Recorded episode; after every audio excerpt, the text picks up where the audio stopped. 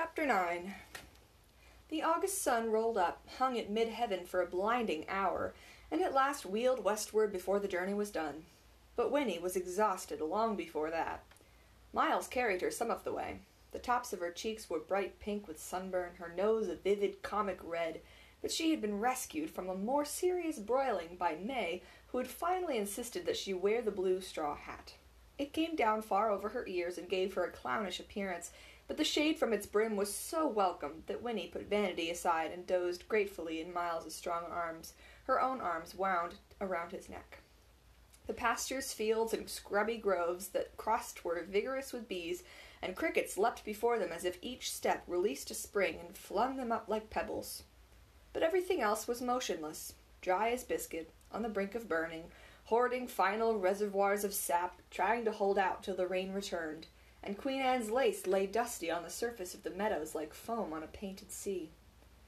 It was amazing, then, to climb a long hill, to see ahead another hill, and beyond that the deep green of a scattered pine forest, and as you climbed, to feel the air ease and soften.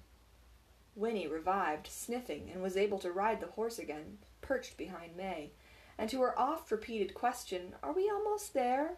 the welcome answer came at last. Only a few more minutes now. A wide stand of dark pines rose up, loomed nearer, and suddenly Jesse was crying, We're home! This is it, Winnie Foster! And he and Miles raced on and disappeared among the trees.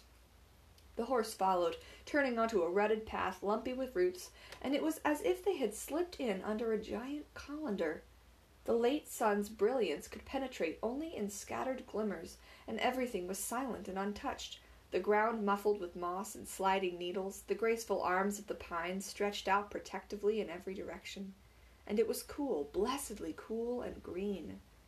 The horse picked his way carefully, and then ahead the path dropped down a steep embankment, and beyond that Winnie, peering around Mae's bulk, saw a flash of color and a dazzling sparkle. Down the embankment they swayed, and there it was, a plain, homely little house, barn red, and below it the last of the sun flashing on the wrinkled surface of a tiny lake. "Oh, look!" cried Winnie. "Water!" At the same time they heard two enormous splashes, two voices roaring with pleasure. "It don't take 'em more'n a minute to pile into that pond," said Mae, beaming. "Well, you can't blame 'em in heat like this. You can go in too if you want." Then they were at the door of the little house, and Tuck was standing there. "Where's the child?" he demanded, for Winnie was hidden behind his wife. "The boys say you brung along a real honest-to-goodness natural child." "So I did," said Mae, sliding down off the horse, "and here she is."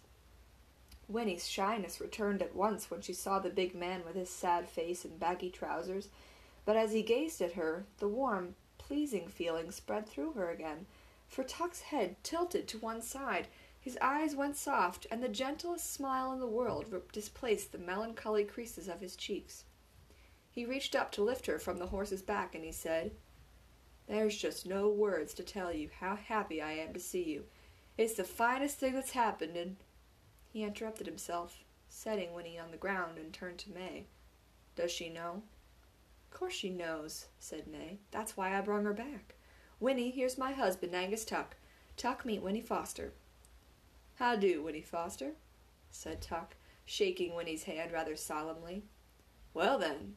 He straightened and peered down at her, and Winnie, looking back into his face, saw an expression there that made her feel like an unexpected present, wrapped in pretty paper and tied with ribbons, in spite of Mae's blue hat, which still enveloped her head.